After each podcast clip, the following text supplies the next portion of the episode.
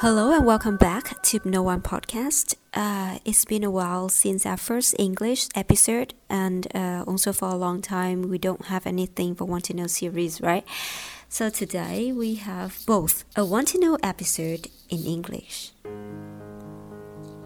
I don't know if any of you have gone through something called a quarter life crisis, and then you change vastly, but I don't. I mean, I didn't go through anything like that. My behaviors and my viewpoints changed little by little, and I never realized them. Um, I also never sit down to look back to see how different I am now versus myself some years ago. But this year, this freaking year, I went through many harsh things that I have never experienced in my life before. So today I want to list down some personal lessons, some tips to have a less stressful life for me, and I hope my sharings will assist someone out there to overcome their hard time.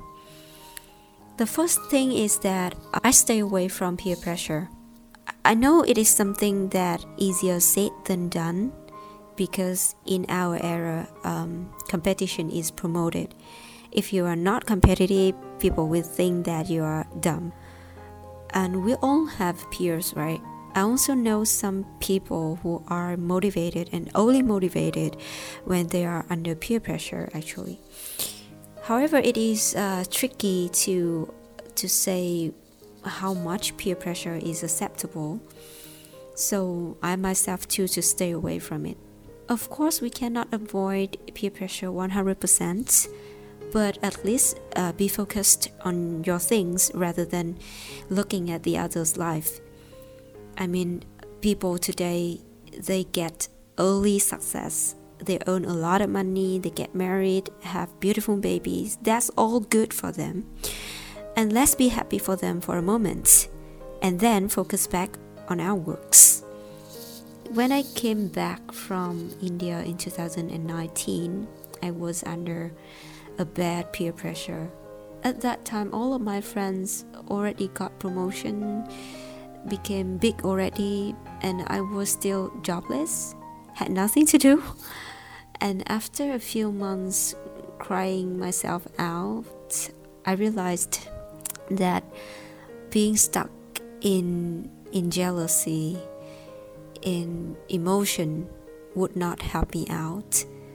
For me, it's not possible to set a deadline like you know getting married at 26 having the first baby at 28 and having the second baby before 30 kind of i don't do that anymore.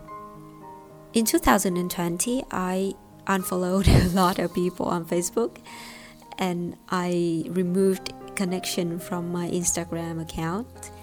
Yeah call me a coward but yeah i actually did that and I felt much happier by by shrinking my social connections. We really don't know what people have gone through to get their success.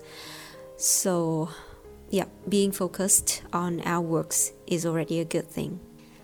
The second thing is that now I'm following minimalism. I'm not telling you to throw away everything, but at least buy less and use more. Less in quantity, but more in quality. I used to buy a lot of clothes every year, and I think every year I I threw away at least 5 kgs of clothes every year. Oh my god, such a waste of money.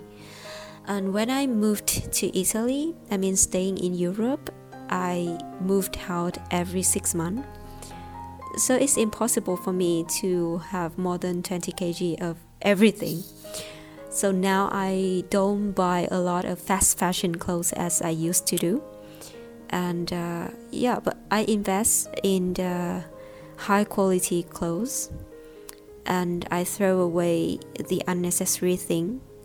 Try to be a minimalist. Yeah, I'm learning how to be a minimalist, but sometime in uh, sales season, I still buy a lot of things. Oh my god. And yeah, uh, we talk a lot about sustainability, but we don't do anything to make it come true. So I think buy less, use more is a way to care about the environment. There's one more thing I do every week to show my care for environment.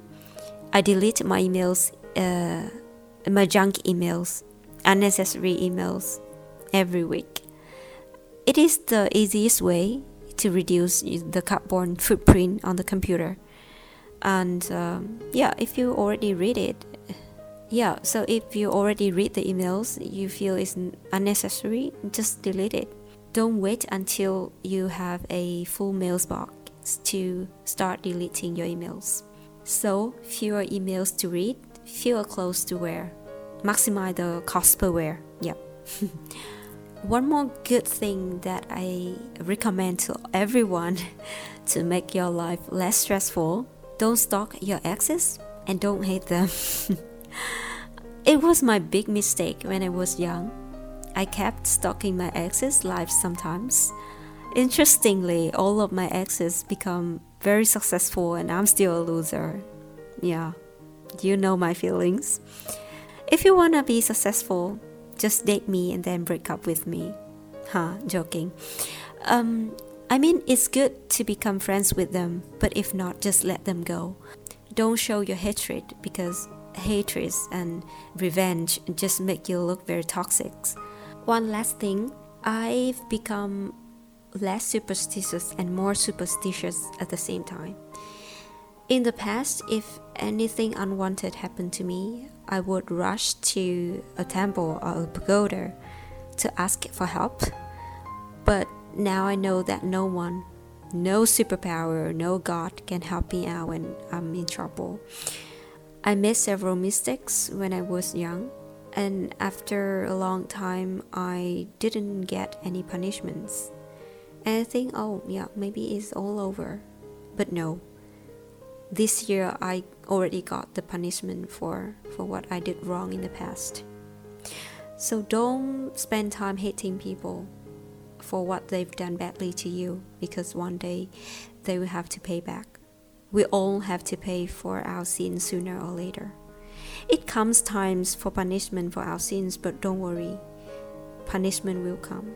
Oh, okay, it's uh, it's too much, you know uh yeah so that's all for for today's episode. Um i will have my first exam next week and i hope my head of production will not be positive with covid anymore so that we can keep up with the weekly schedule for this podcast. Thank you so much for listening and see you next time